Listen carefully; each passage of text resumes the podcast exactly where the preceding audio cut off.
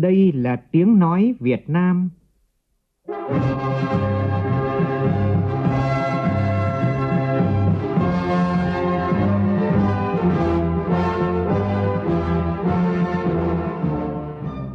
là tiếng nói Việt Nam, phát thanh từ Hà Nội, thủ đô nước Cộng hòa xã hội chủ nghĩa Việt Nam.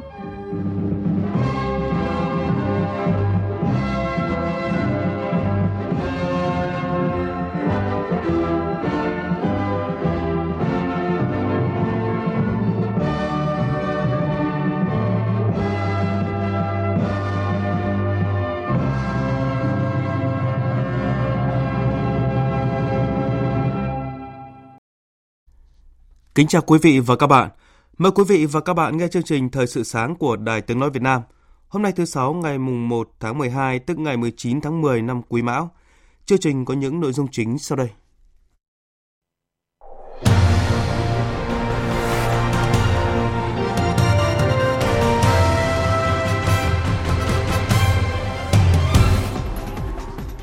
Thủ tướng Phạm Minh Chính và phu nhân cùng đoàn đại biểu cấp cao Việt Nam tới các tiểu vương quốc Ả Rập Thống Nhất tham dự hội nghị thượng đỉnh lần thứ 28 các bên tham gia công ước khung của Liên Hợp Quốc về biến đổi khí hậu, gọi tắt là COP28.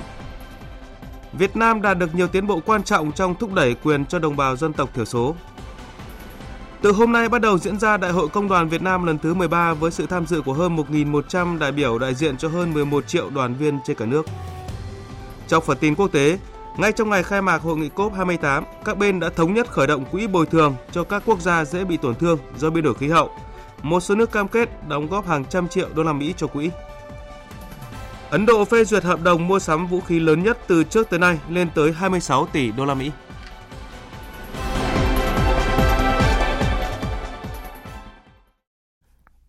Bây giờ là tin chi tiết. Dạng sáng nay theo giờ Việt Nam, Thủ tướng Phạm Minh Chính cùng phu nhân và đoàn đại biểu cấp cao Việt Nam đã tới thành phố Dubai, các tiểu vương quốc Ả Rập Thống Nhất UAE bắt đầu chuyến tham dự hội nghị lần thứ 28 các bên tham gia công ước khung của Liên Hợp Quốc về biến đổi khí hậu COP28 và các hoạt động song phương tại UAE. Tin của phóng viên Vũ Khuyên. Đón Thủ tướng và Phu nhân tại sân bay có đại diện ban tổ chức hội nghị COP28, đại diện Bộ Ngoại giao UAE, đại sứ Việt Nam tại UAE Nguyễn Mạnh Tuấn và một số cán bộ nhân viên đại sứ quán. Theo lịch trình dự kiến, sáng nay, Thủ tướng Phạm Minh Chính tiếp Bộ trưởng Nguồn Nhân lực UAE và Bộ trưởng Kinh tế UAE Adubla Bintu Al-Amari trước khi rời đi trung tâm hội nghị COP28 và tham dự một số hoạt động tại đây. Sau đó, Thủ tướng dự lễ khai mạc hội nghị thượng đỉnh hành động khí hậu thế giới.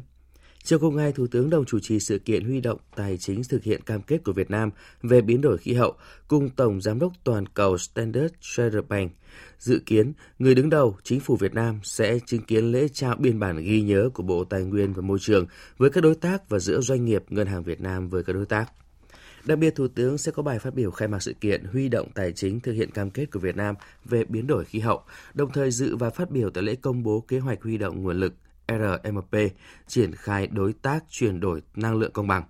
Hội nghị thượng đỉnh hành động vì khí hậu được tổ chức trong khuôn khổ COP28 vào hai ngày mùng 1 và mùng 2 tháng 12 với sự tham gia của các nguyên thủ, người đứng đầu chính phủ các quốc gia. Mục đích hội nghị nhằm tạo diễn đàn để các quốc gia đưa ra những cam kết, hành động mới, mạnh mẽ hơn trong đóng góp về tài chính, công nghệ, giảm phát thải khí nhà kính. Việt Nam đã đạt được nhiều tiến bộ quan trọng trong thúc đẩy quyền cho đồng bào dân tộc thiểu số. Đó là khẳng định của Thứ trưởng Phó chủ nhiệm Ủy ban Dân tộc Y Thông, trưởng đoàn Việt Nam tại khóa họp lần thứ 111 của Ủy ban Công ước Quốc tế về xóa bỏ mọi hình thức phân biệt chủng tộc vừa diễn ra tại Geneva, Thụy Sĩ. Tin của phóng viên Hồ Điệp. Trình bày báo cáo tại khóa họp lần thứ 111 của Ủy ban Công ước Quốc tế về xóa bỏ mọi hình thức phân biệt chủng tộc, Thứ trưởng Phó chủ nhiệm Ủy ban Dân tộc Y Thông, trường đoàn Việt Nam tại Ủy ban Công ước Quốc tế về xóa bỏ mọi hình thức phân biệt chủng tộc SEC nhấn mạnh, từ năm 2013 đến nay, hệ thống pháp luật của Việt Nam liên tục được xây dựng và hoàn thiện tương đối đồng bộ, đáp ứng cơ bản về quyền con người, trong đó có việc bảo đảm các quyền và lợi ích chính đáng của đồng bào dân tộc thiểu số. Trên bình diện quốc tế, Việt Nam đã tích cực tham gia các diễn đàn, hội nghị về quyền con người, chống phân biệt chủng tộc, cam kết tuân thủ các điều ước quốc tế mà Việt Nam là thành viên. Phó chủ nhiệm Ủy ban dân tộc Y Thông nhấn mạnh, người dân tộc thiểu số Việt Nam luôn được tạo điều kiện bảo đảm bình đẳng các quyền con người của mình như quyền bình đẳng trong hôn nhân và gia đình, quyền được bảo vệ bởi cơ quan tài phán độc lập, quyền có quốc tịch, quyền tự do đi lại trong lãnh thổ quốc gia, quyền xuất nhập cảnh, quyền tự do ngôn luận báo chí, quyền tự do tín ngưỡng, tôn giáo vân vân. Các quyền dân sự chính trị này của người dân tộc thiểu số đã được nhà nước bảo đảm bình đẳng như mọi công dân khác của nước Cộng hòa xã hội chủ nghĩa Việt Nam. Theo ông Y Thông, Việt Nam đã đưa ra các chỉ tiêu thực hiện các mục tiêu phát triển thiên niên kỷ, mục tiêu phát triển bền vững đối với đồng bào dân tộc thiểu số đến năm 2030 để bảo đảm quyền phát triển kinh tế văn hóa xã hội. Việt Nam đã ban hành rất nhiều chương trình chính sách triển khai thực hiện ở vùng dân tộc thiểu số và miền núi và đã đạt được nhiều kết quả đáng khích lệ. Các dự án hợp tác giữa vùng Wallonie-Bruxelles của Vương quốc Bỉ và Việt Nam trong giai đoạn 2022-2023 đã đạt kết quả rất tích cực, tạo tiền đề cho việc tiếp tục triển khai thành công hơn nữa trong năm tới và làm cơ sở để hai bên thảo luận thỏa thuận hợp tác cho giai đoạn tiếp theo. Đây là kết luận cuộc họp giả soát hiệu quả các dự án giữa hai bên diễn ra trong khuôn khổ chuyến thăm và làm việc tại Việt Nam của bà Pascal Denkomilet, Tổng Giám đốc Cơ quan Ngoại giao vùng nói tiếng Pháp Wallonie Bruxelles. Phóng viên Đài tiếng nói Việt Nam đưa tin. Đại diện Bộ Kế hoạch và Đầu tư, ông Dương Hồng Cường, Phó vụ trưởng vụ Kinh tế đối ngoại nhận xét, các dự án do vùng Wallonie Bruxelles hỗ trợ phía Việt Nam rất hiệu quả, trải rộng nhiều lĩnh vực từ giáo dục, văn hóa, truyền thông, lao động, nông nghiệp, nghiên cứu công nghệ sinh học. Đặc biệt, các dự án hợp tác đúng trọng tâm, thúc đẩy các lĩnh vực mà Việt Nam thực sự có nhu cầu. Tuy nhiên, một số dự án còn chậm triển khai, yêu cầu phải được thúc đẩy trong năm 2024 cho đúng tiến độ. Về phần mình, bà Pascal Dencominet, Tổng Giám đốc Cơ quan Ngoại giao vùng nói tiếng Pháp Wallonie Bruxelles, đồng thời là Giám đốc điều hành Cơ quan xúc tiến ngoại thương và đầu tư nước ngoài vùng Wallonie, phái đoàn Wallonie Bruxelles nhấn mạnh sự ưu tiên của vùng nói tiếng Pháp tại Bỉ thúc đẩy quan hệ hợp tác với Việt Nam.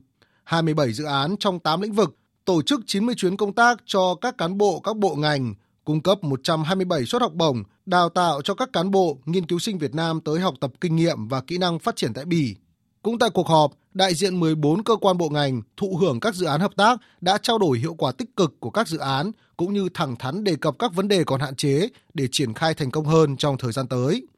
Đài Tiếng Nói Việt Nam là một trong 14 bộ ngành, cơ quan được thụ hưởng dự án hợp tác với vùng Wallonie Bruxelles. Thưa quý vị và các bạn, Đại hội lần thứ 13 Công đoàn Việt Nam nhiệm kỳ 2023-2028 với phương châm đổi mới dân chủ, đoàn kết, phát triển sẽ diễn ra từ hôm nay đến ngày 3 tháng 12. Tham dự đại hội có hơn 1.100 đại biểu đại diện cho hơn 11 triệu đoàn viên cả nước. Đây là sự kiện quan trọng của giai cấp công nhân và người lao động mở ra giai đoạn phát triển mới của tổ chức công đoàn. Ghi nhận của phóng viên Phương Thoa trước thềm đại hội. Đến với đại hội, bà Nguyễn Thị Thu Thủy, Chủ tịch Liên đoàn Lao động tỉnh Tuyên Quang kỳ vọng đại hội đề ra những quyết sách thiết thực cụ thể chăm lo cho đoàn viên người lao động. Đoàn viên người lao động cũng mong muốn có biện pháp quyết liệt giải quyết tình trạng nợ lương, nợ bảo hiểm xã hội của các doanh nghiệp để đảm bảo quyền lợi cho người lao động và có chế tài xử lý nghiêm những doanh nghiệp có hành vi vi phạm pháp luật về nợ lương, nợ bảo hiểm xã hội, trốn đóng kinh phí công đoàn. Từ thực tế của địa phương có 1,3 triệu lao động, vừa hơn 70% lao động có nhu cầu về nhà ở, Phó Chủ tịch Liên đoàn Lao động tỉnh Bình Dương Nguyễn Hoàng Bảo Trân cho biết, người lao động vui mừng khi Quốc hội vừa thông qua luật nhà ở sửa đổi, trong đó có quy định Tổng Liên đoàn Lao động Việt Nam là cơ quan chủ quản dự án đầu tư xây dựng nhà ở xã hội cho công nhân người lao động thuê.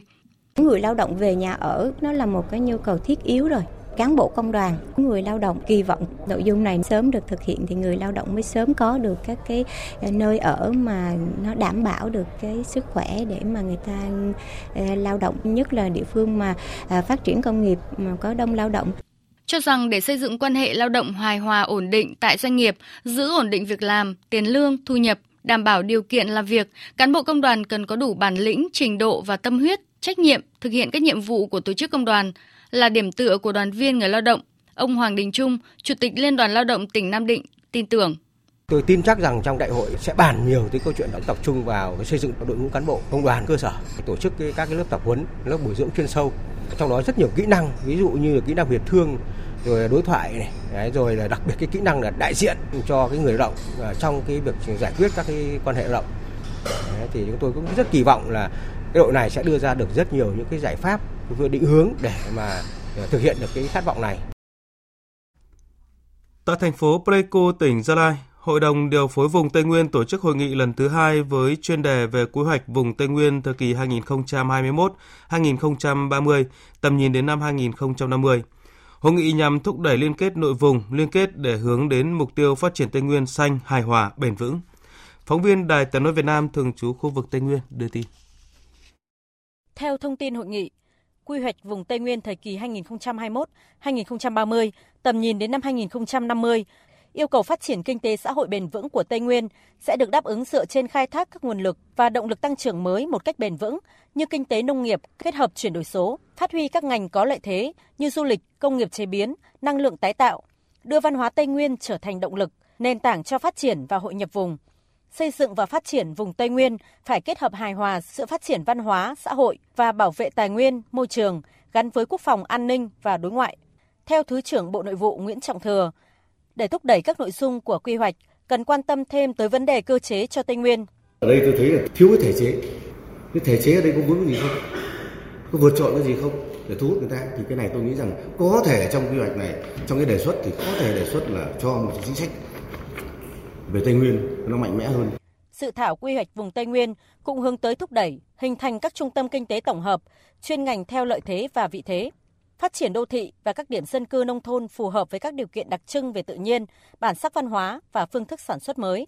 Tuy nhiên, các mục tiêu này đang gặp phải những điểm nghẽn, mâu thuẫn, xung đột, cản trở cho sự trồng chéo của các lĩnh vực. Nổi cụm trong đó là trồng chéo về quy hoạch khoáng sản, quy hoạch sử dụng đất và quy hoạch rừng với nhu cầu phát triển của Tây Nguyên. Ông Phạm Trọng Nghị, Chủ tịch Ban Nhân dân tỉnh Đắk Lắk kiến nghị. Cơ quan lập quy hoạch nghiên cứu bổ sung ngành năng lượng tái tạo vào danh mục các ngành quan trọng của vùng Tây Nguyên.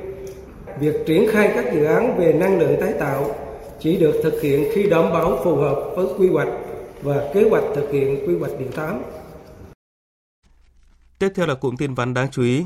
Giá ga bán lẻ trong nước tháng 12 này sẽ không tăng so với tháng 11 nhờ sự ổn định của giá ga trên thị trường thế giới. Đây là lần đầu tiên kể từ đầu năm nay giá ga không có sự biến động. Cụ thể, giá ga bình Petrolimex bán lẻ đã bao gồm VAT tháng 12 tại thị trường Hà Nội là 438.300 đồng một bình dân dụng 12 kg, 1 triệu 753.000 đồng một bình công nghiệp 48 kg, không thay đổi giá bán so với tháng 11.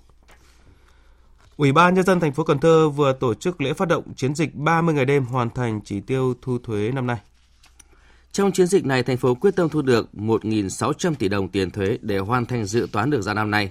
Tại lễ phát động, lãnh đạo Sở Nội vụ Cần Thơ cũng đã công bố quyết định của Chủ tịch Ủy ban nhân dân thành phố về việc thành lập tổ công tác đặc biệt thực hiện chiến dịch 30 ngày đêm hoàn thành chỉ tiêu thu thuế năm 2023.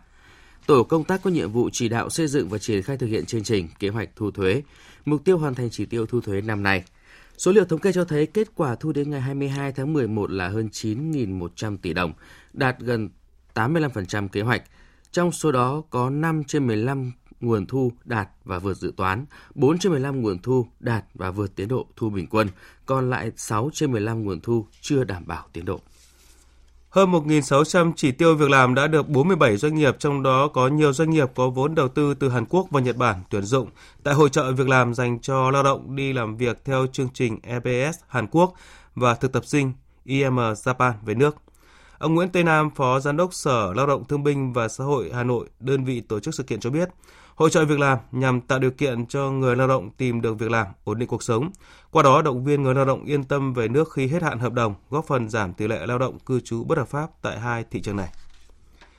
Thưa quý vị và các bạn, đường hẹp, đèo dốc, nhiều khúc cua, không có camera giám sát, thiếu đèn chiếu sáng, hàng rào bảo vệ hành lang sơ sài, nhiều đoạn không có sóng điện thoại. Đây là những bất cập trên tuyến cao tốc Cam Lộ, La Sơn, Túy Loan, Quảng Trị, Đà Nẵng. Sau thời gian đưa vào sử dụng, Người điều khiển phương tiện giao thông thót tim khi thấy người dân ngang nhiên đi xe máy để gia súc đi vào cao tốc, nguy cơ mất an toàn giao thông. Phóng viên Đình Thiệu tại miền Trung phản ánh. Ông Trần Văn Tuấn, một lái xe khách thường xuyên đi qua cung đường này, cho biết một số đoạn đường hẹp hạn chế tốc độ và cấm vượt, nhưng nhiều lái xe bất chấp lấn làn để vượt rất nguy hiểm. Có một bất cập là đường thì cao tốc nhưng mà biển hạn chế tốc độ quá nhiều. Với lại những cái điểm cua nó hơi bị nguy hiểm. Nếu thời tiết khô nắng như thế này thì không sao. Nhưng nếu thời trước là trời mưa gió thì nó sẽ ảnh hưởng đến có tầm nhìn mà sợ lái xe nó cũng không được an toàn cho lắm. Đường hẹp đa phần toàn tuyến không có con lươn hoặc dải phân cách ở giữa. Tuyến đường này đi qua khu vực đèo dốc nhiều khúc cua nguy hiểm nhưng không có camera giám sát tốc độ. Trên tuyến thiếu điện chiếu sáng, những ngày trời mưa, sương mù, nhất là ban đêm, lái xe di chuyển rất vất vả, không đảm bảo an toàn giao thông. Nhiều đoạn cao tốc Cam Lộ La Sơn Tùy Loan đi qua khu dân cư, nhưng hàng rào bảo vệ hành lang lại làm sơ sài, tạm bỡ, chỉ dăng vài sợi thép gai thưa thớt. Người và gia súc có thể vào dễ dàng. Trung tá Phạm Quyền, Phó trưởng trạm cảnh sát giao thông cửa ô Hòa Nhơn, cảnh sát giao thông thành phố Đà Nẵng cho biết. Qua công tác ờ, tuần tra kiểm soát thì anh phát hiện người dân cố tình phá những cái hàng rào mà che chắn an toàn trên cái hành lang đường bộ để mà tìm ẩn những cái vụ tai nạn giao thông rất cao. Cũng ờ, kiến nghị ban ờ, Hồ Chí Minh là có những biện pháp ờ, tránh cái tình trạng người dân tự ý tháo dỡ đi lại trên cái tuyến La Sơn Thái Loan là Ông Nguyễn Đức Hùng, Phó Giám đốc Công ty Quản lý Sửa chữa Đường bộ Phú Yên, đơn vị quản lý bảo trì tuyến cao tốc La Sơn Tùy Loan cho biết, nhiều đoàn chưa có sóng điện thoại, mỗi lần xảy ra sự cố sạt lở, tắc đường, tai nạn giao thông, đơn vị phải chạy cả chục cây số mới đến được khu vực có sóng điện thoại để trao đổi thông tin, khẩn cấp. Các cái vụ tai nạn xảy ra trên cái đoạn đặc biệt là cung đường phía Bắc là do cái hệ thống thông tin liên lạc nó chưa phủ khắp. Mỗi lần mà phát hiện sự cố thì chúng tôi phải chạy về cả chục km để lúc đấy mới báo cáo được. Đề nghị sớm là phủ sóng trên toàn tuyến để kịp thời xử lý các tình huống cứu nạn cứu hộ.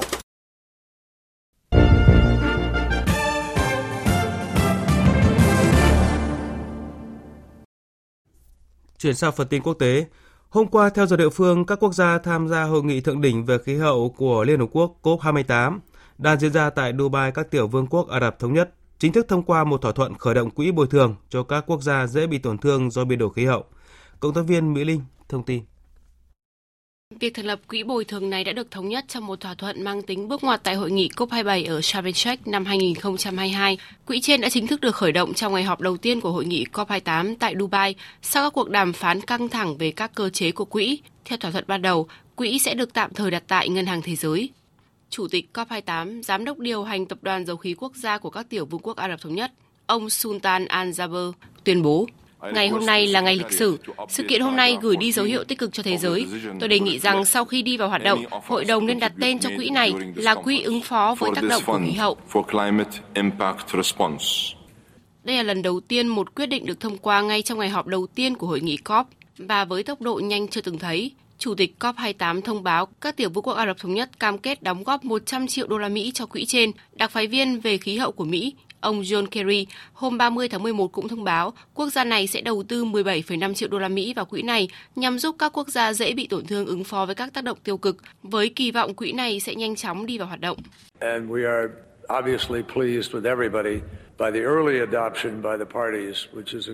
Chúng tôi hoàn toàn hài lòng khi các bên nhanh chóng thông qua thỏa thuận. Đây là một cách tuyệt vời để khởi động hội nghị COP năm nay. Chúng tôi đã làm việc rất chặt chẽ với các thành viên Ủy ban chuyển tiếp khác trong cả năm nay để thiết kế một quỹ hiệu quả dựa trên sự hợp tác và không liên quan đến trách nhiệm pháp lý hay bồi thường. Ngoài ra, Đức cũng cam kết đóng góp 100 triệu đô la Mỹ, Anh đóng góp 57,88 triệu đô la Mỹ và Nhật Bản góp 10 triệu đô la Mỹ cho quỹ bồi thường trên. Với chủ đề gắn kết hành động hiệu quả, hội nghị COP28 đã khai mạc ngày hôm qua, ngày 30 tháng 11 và kéo dài hết ngày 12 tháng 12. Dự kiến khoảng 70.000 người, trong đó có hơn 160 nguyên thủ quốc gia và người đứng đầu chính phủ, cùng lãnh đạo các doanh nghiệp, tổ chức xã hội, môi trường, giới khoa học cũng như thanh niên từ khắp nơi trên thế giới tham gia sự kiện này. Trong vòng đàm phán tiếp theo, các quốc gia dự kiến thảo luận về việc thông qua quy định loại bỏ dần sử dụng than dầu và khí đốt phát thải CO2, nguồn phát thải chính gây ra hiện tượng nóng lên toàn cầu. Chính phủ Ấn Độ vừa phê chuẩn khoản hợp đồng trị giá 26 tỷ đô la Mỹ để mua sắm vũ khí lớn cho quân đội nước này. Hợp đồng bao gồm đặt mua 97 máy bay chiến đấu hạng nhẹ Tizat và 156 máy bay trực thăng tấn công Prachan, đều là các sản phẩm nội địa. Đây được coi là một trong những hợp đồng mua sắm quốc phòng lớn nhất từ trước đến nay của Ấn Độ. Mục đích là nhằm tăng cường khả năng chiến đấu của các lực lượng vũ trang. Theo Bộ Quốc phòng Ấn Độ, khoảng 98% tổng giá trị dự án sẽ do các nhà thầu công nghiệp trong nước đảm nhận. Đây sẽ là động lực đáng kể cho ngành công nghiệp quốc phòng Ấn Độ hướng tới mục tiêu Ấn Độ tự cường. Nga thông báo nước này sẽ nâng mức cắt giảm sản lượng dầu tự nguyện lên đến 500.000 thùng một ngày và kéo dài quyết định đến hết quý 1 năm tới. Phó Thủ tướng Nga Alexander Novak công bố thông tin này sau khi hội nghị cấp bộ trưởng của tổ chức các nước xuất khẩu dầu mỏ và các đối tác gọi là OPEC cộng với lý do duy trì ổn định và cân bằng trên thị trường dầu mỏ. Cùng ngày, Ả Rập Xê Út cũng tuyên bố cắt giảm sản lượng dầu tự nguyện 1 triệu thùng một ngày cho đến hết quý đầu tiên của năm tới. Riyadh đã thực hiện kế hoạch cắt giảm sản lượng dầu này kể từ tháng 7 năm nay. Gã khổng lồ công nghệ Microsoft cho biết không có khả năng trí tuệ nhân tạo siêu thông minh được tạo ra trong vòng 12 tháng tới và cảnh báo rằng công nghệ này có thể phải mất hàng thập kỷ nữa để phát triển hoàn thiện. Tuyên bố được đưa ra sau khi Tổ chức Nghiên cứu trí tuệ nhân tạo của Mỹ OpenAI cho biết đang triển khai một dự án nội bộ có tên là Quista nhằm tạo ra một bước đột phá trong nỗ lực tìm kiếm siêu trí tuệ nhân tạo AGI. Siêu trí tuệ nhân tạo được định nghĩa là các hệ thống tự trị vượt qua con người trong hầu hết các nhiệm vụ có giá trị kinh tế. Phản ứng trước thông tin này, Chủ tịch Microsoft Brad Smith khẳng định hoàn toàn không có khả năng siêu trí tuệ nhân tạo sẽ xuất hiện trong 12 tháng tới. Để có thể tạo ra nền tảng này, ông cho rằng sẽ mất nhiều năm hoặc phải đến nhiều thập niên để hoàn thiện. Bên cạnh đó, ông cho biết hiện nay điều cần thiết là tạo ra phanh an toàn, các chỗ an toàn trong hệ thống trí tuệ nhân tạo, kiểm soát cơ sở hạ tầng quan trọng để luôn nằm trong tầm kiểm soát của con người. Thưa quý vị và các bạn, giới chức trách Pháp đang làm việc hết công suất để hoàn thành việc xây dựng một bể nước ngầm có lưu vực khổng lồ, hỗ trợ làm sạch nguồn nước ở sông Seine tại thủ đô Paris trước thềm Thế vận hội 2024 sắp diễn ra. Biên tập viên Đài tiếng nói Việt Nam thông tin. Theo các phương tiện truyền thông, những chiếc thuyền sẽ chở quan chức và vận động viên từ hơn 200 quốc gia sẽ đi thuyền dọc theo con sông. Bên cạnh đó, Paris cũng có ý định mang cuộc thi bơi được tổ chức ở sông Seine hồi Thế vận hội năm 1900 tái hiện tại lễ bế mạc Thế vận hội năm 2024. Thành phố đang tiến hành các bước cuối cùng để xây dựng một bể chứa nước ngầm có kích thước lớn với sức chứa 45 triệu lít nước. Bể sẽ có công dụng chứa nước mưa và ngăn nước thải từ cống tràn ra sông khi mưa lớn. Điều này sẽ giúp giải quyết tình trạng ngập nước ở Paris mỗi mùa mưa về. Việc hạn chế nước thải chảy xuống sông sẽ khiến sông Seine trở nên sạch hơn. Giám đốc dự án nước sạch Paris, ông Benjamin Reynau cho biết, Người dân Paris có thể bơi lội và lặn xuống sông Seine. Đây là kết quả của sự cải thiện phi thường về chất lượng môi trường tại con sông này. Và đây là dấu hiệu đặc trưng mở đầu cho sự cải thiện môi trường tự nhiên rộng mở hơn. Nước thải là một trong những yếu tố chính gây nên tình trạng ô nhiễm ở sông Seine. Bên cạnh chất ô nhiễm công nghiệp, xả nước thải trái phép từ xà lan và tàu thuyền – trong khi các nghiên cứu mới nhất cho thấy mặc dù mức độ ô nhiễm đã giảm đi nhiều, nhưng nước này vẫn còn lâu mới đủ sạch để bơi. Tiếp theo là tin thể thao.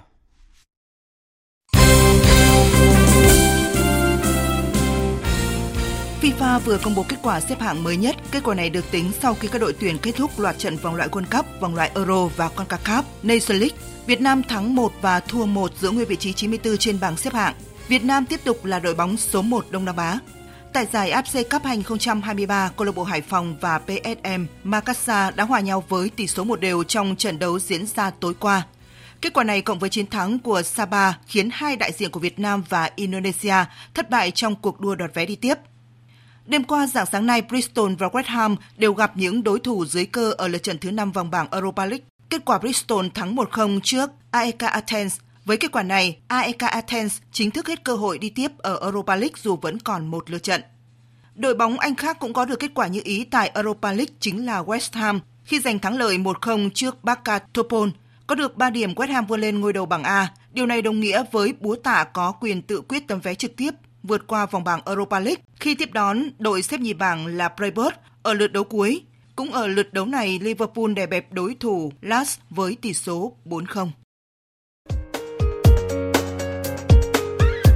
Dự báo thời tiết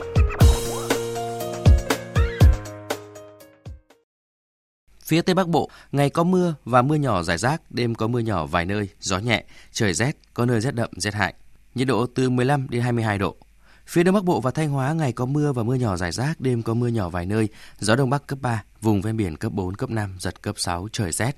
Vùng núi có nơi rét đậm, rét hại, nhiệt độ từ 15 đến 21 độ. Khu vực từ Nghệ An đến Thừa Thiên Huế có mưa vừa mưa to, có nơi mưa rất to và rông. Gió Bắc đến Tây Bắc cấp 3, vùng ven biển cấp 4, cấp 5, giật cấp 6, phía Bắc trời rét, phía Nam trời lạnh. Nhiệt độ từ 16 đến 25 độ. Khu vực từ Đà Nẵng đến Bình Thuận có mưa vừa mưa to, có nơi mưa rất to và rông. Riêng Ninh Thuận, Bình Thuận có mưa rào và rông vài nơi, gió Đông Bắc cấp 2, cấp 3, nhiệt độ từ 22 đến 32 độ.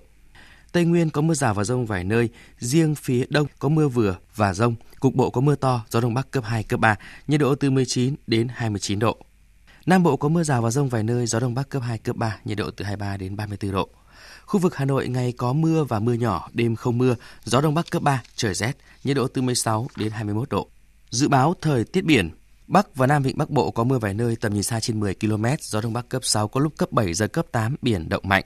Vùng biển từ Quảng Trị đến Quảng Ngãi có mưa rào và rông rải rác, trong mưa rông có khả năng xảy ra lốc xoáy, gió đông bắc cấp 6 giật cấp 7 cấp 8, biển động. Vùng biển từ Bình Định đến Ninh Thuận, Bình Thuận đến Cà Mau có mưa rào và rông rải rác, trong mưa rông có khả năng xảy ra lốc xoáy, gió đông bắc cấp 5 có lúc cấp 6 giật cấp 7 cấp 8, biển động. Vùng biển từ Cà Mau đến Kiên Giang có mưa rào và rông rải rác. Trong mưa rông có khả năng xảy ra lốc xoáy và gió giật mạnh cấp 7, cấp 8. Gió Đông Bắc đến Đông cấp 4, cấp 5. Khu vực Bắc Biển Đông, khu vực quần đảo Hoàng Sa thuộc thành phố Đà Nẵng có mưa vài nơi, gió Đông Bắc cấp 6, cấp 7, giật cấp 8, cấp 9, biển động mạnh. Khu vực giữa Biển Đông có mưa rào và rông rải rác, gió Đông Bắc cấp 5, riêng phía Bắc cấp 6, giật cấp 7, cấp 8, biển động. Khu vực Nam Biển Đông, khu vực quần đảo Trường Sa thuộc tỉnh Khánh Hòa và Vịnh Thái Lan có mưa rào và rông rải rác. Trong mưa rông có khả năng xảy ra lốc xoáy, gió Đông Bắc cấp 4, cấp 5. Vừa rồi là phần tin dự báo thời tiết, bây giờ chúng tôi tóm lược những tin chính đã phát trong chương trình.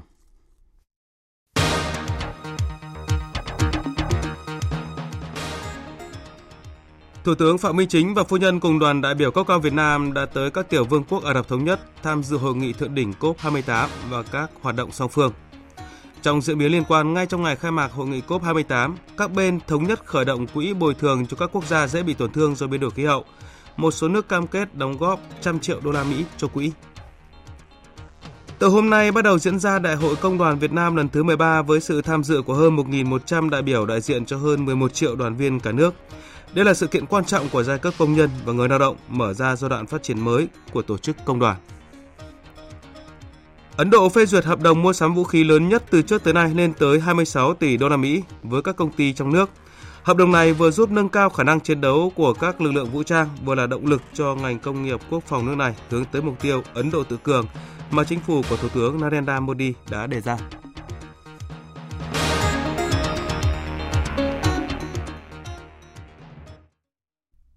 Phần tóm lược những tin chính vừa phát cũng đã kết thúc chương trình Thời sự sáng của Đài Tiếng Nói Việt Nam. Chương trình do các biên tập viên Thanh Trường, Phương Anh biên soạn thực hiện với sự tham gia của phát thanh viên Sơn Tùng, kỹ thuật viên Đoàn Thanh, chịu trách nhiệm nội dung Hoàng Trung Dũng.